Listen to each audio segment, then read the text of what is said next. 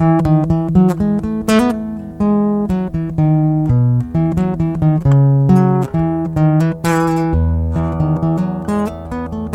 the morning, my friends, how are you today? You're listening to the podcast that is the top of the charts at Ann Street in Bemidji, Minnesota. This Bible based devotion podcast is designed to get you out of that coffee haze and into a right state of mind to start your day before the water gets cold in the shower. Right now, we're working our way through the Gospels, but our content has varied through different parts of the Bible in the three years we've been doing this. This week, we look a few pages down the line from Luke 10 over to Luke 17 and the healing of the ten leprous men.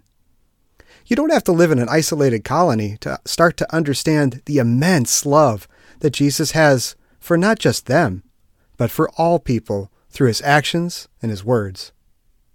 So if you like what you hear, share it with a friend if you look in the podcast description on the app that you're using, in every episode, there is a share link for you to email or text to a friend. I've tried to make the link as obvious as possible, so let me know if it isn't obvious at john.kirk at. Share it because it's studying the Word of God. And faith in Jesus and His perfect life, death, and resurrection comes by hearing the Word. And salvation comes to us by faith in Jesus alone. For God so loved the world that he gave his one and only Son, that whoever believes in him shall not perish, but have eternal life. It's John 3:16. You know it well, don't you? It's not just something to write on a billboard. It has profound eternal implications. Why would you not tell everyone that you know? So, stop looking for your hammer pants. Your mom threw those away 10 years ago. Let's just pause and listen to the word of the Lord. In the name of the Father, the Son, and the Holy Spirit. Amen. Luke chapter 17 reads, While Jesus was on the way to Jerusalem, he was passing between Samaria and Galilee. As he entered a village, ten leprous men who stood at a distance met him, and they raised their voices, saying, Jesus, Master, have mercy on us. When he saw them, he said to them, Go and show yourselves to the priests. And as they were going, they were cleansed. Now, one of them, when he saw that he had been healed, turned back, glorifying God with a loud voice. And he fell on his face at his feet, giving thanks to him. And he was a Samaritan. Then Jesus answered and said, Were there not ten cleansed? But the nine, where are they? Was no one found who returned to give glory to God except this foreigner? And he said to him, Stand up and go. Your faith has made you well. In the name of Jesus, Amen.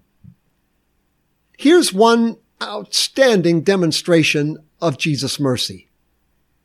Health is a part of daily bread. As the small catechism says, it's part of everything we need to support this body and life. In the Luke 17 text, uh, Jesus gives health to all ten lepers. When only one of them returns to give thanks, what does Jesus do? Does does he take back the health he's given from the other nine? No. Despite their ingratitude, he delights to heal them. Likewise, God gives daily bread to everyone without distinction, even to all the wicked. He makes the rain fall upon the fields of the just and the unjust. And what happens when people don't give thanks? God gives it to them anyway. Everyone can go to the store and buy food and drink. They can go to the doctor and be treated for illness. The sun shines and rains fall on the fields of the Christian and the non-Christian farmer. Uh, what would happen if, if they would refuse their daily bread? God would still keep his word. He would still provide it. What happens when they give thanks to other gods for what he provides?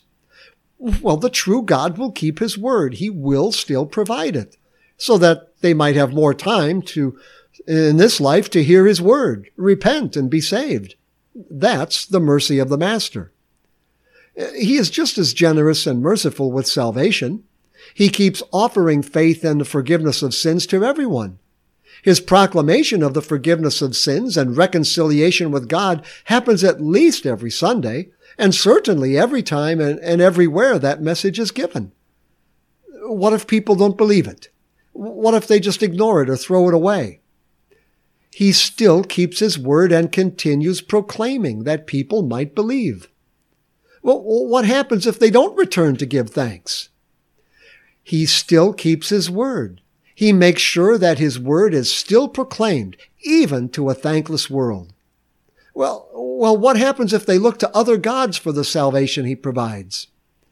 Jesus still keeps his word and keeps sending forth his word, his saving word, that people might hear it, repent, believe, and be saved. Behold how great his mercy is. Mankind thanklessly snatches up daily bread he provides, thumbs his nose at salvation, and yet God keeps giving both anyway. Thanks be to God. In Christ Jesus, Amen. That's all there is for today, but we are so happy you took a few moments out of your busy day to listen to God's Word with us. Please consider subscribing to our podcast to hear more devotions like this, Monday through Friday, and to hear our Sunday sermons as well. We also cordially invite you to join us for church every week at 8 a.m. and 10:30 a.m. on Sunday mornings.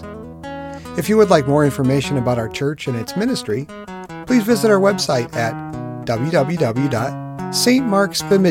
www.stmarksbemidji.org.